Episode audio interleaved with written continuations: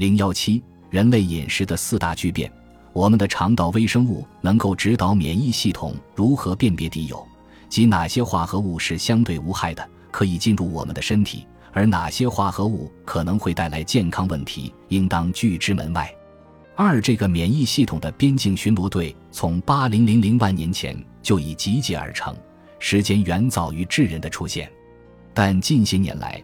我们不得不面对某些新事物。不幸的是，这些食物中的化合物会伪装成另一类化合物，并给我们的细胞下达指令，特别是免疫细胞和脂肪细胞。在下文中，我将简单说明是哪四个变化打破了人类原有的饮食模式。它们破坏了植物和人类之间精妙的力量平衡，而这种平衡使得我们在过去的几千年里能够与植物和平共处、兴旺发展。这些变化促使我们适应饮食结构的改变，但直到最近，我们才搞清楚凝集素在这场破坏中扮演的角色。肥胖症、二型糖尿病及其他健康问题的蔓延，表明我们正在输掉这场战争。为了解释这一切是如何发生的，并找出应对之策，下面让我们先简单回顾一下古代人类的起源。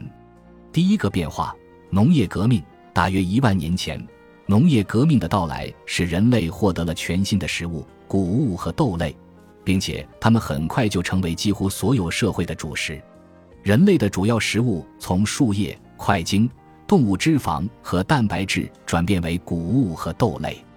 而在那之前，人类体内的微生物群从未接触过禾本科植物和豆类中的凝集素，因此人类的肠道微生物群和免疫系统根本没有处理这些凝集素的经验。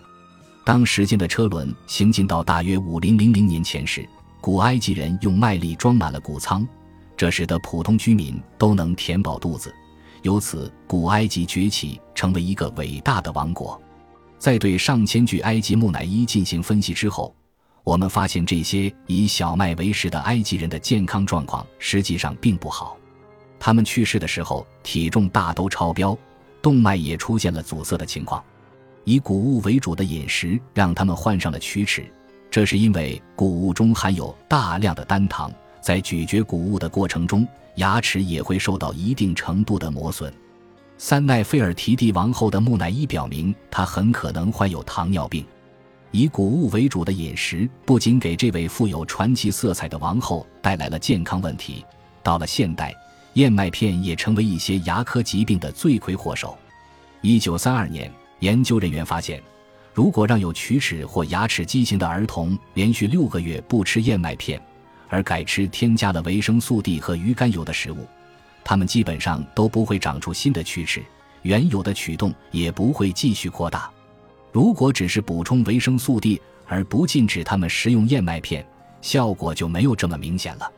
我们发现，燕麦及其他谷物、豆类和某些植物中的凝集素或多或少都具有一定的毒性，但在面对被饿死还是牺牲部分健康来换取生存机会的选择时，人类永远会选择后者。自从农业革命把凝集素带到我们的餐桌上，我们的祖先就想出了一系列减轻凝集素对健康危害的方法，比如利用发酵及其他多种技术对食物进行处理。四显然，如果没有谷物和豆类，我们今天的文明可能根本就不会出现。第二个变化，奶牛的基因突变。大约二零零零年前，北欧奶牛的基因发生了自发性突变。这使得它们乳汁中的贝塔酪蛋白由 A 二型转变为 A 一型，在消化过程中，A 一型贝塔酪蛋白会转变成贝塔酪啡肽，这种类似于凝集素的蛋白质会附着在胰腺中分泌胰岛素的贝塔细胞上。当人们食用了这些变异奶牛产下的牛奶以及由这些牛奶制成的奶酪时，贝塔酪啡肽就会诱骗免疫系统攻击胰腺。五，这很可能是一型糖尿病的主要诱因。六，南欧的奶牛、山羊和绵羊则继续分泌富含 A 二型贝塔酪蛋白的乳汁，但由于分泌含有 A 一型贝塔酪蛋白的乳汁的奶牛体格更加健壮，而且能分泌更多的乳汁，农场主更喜欢饲养这种奶牛。荷斯坦奶牛是全世界最常见的奶牛品种之一。它们的乳汁中就含有贝塔酪啡肽这种有害蛋白质。如果你认为喝牛奶会给你带来健康问题，这基本上是奶牛品种的问题，而不是牛奶本身的问题。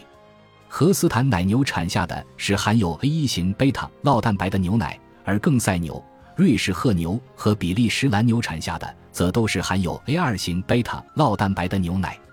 因此，在食用奶制品时，我推荐你选择只含有 A 二型贝塔酪蛋白的那些。为保险起见。你也可以选择山羊或绵羊奶制品。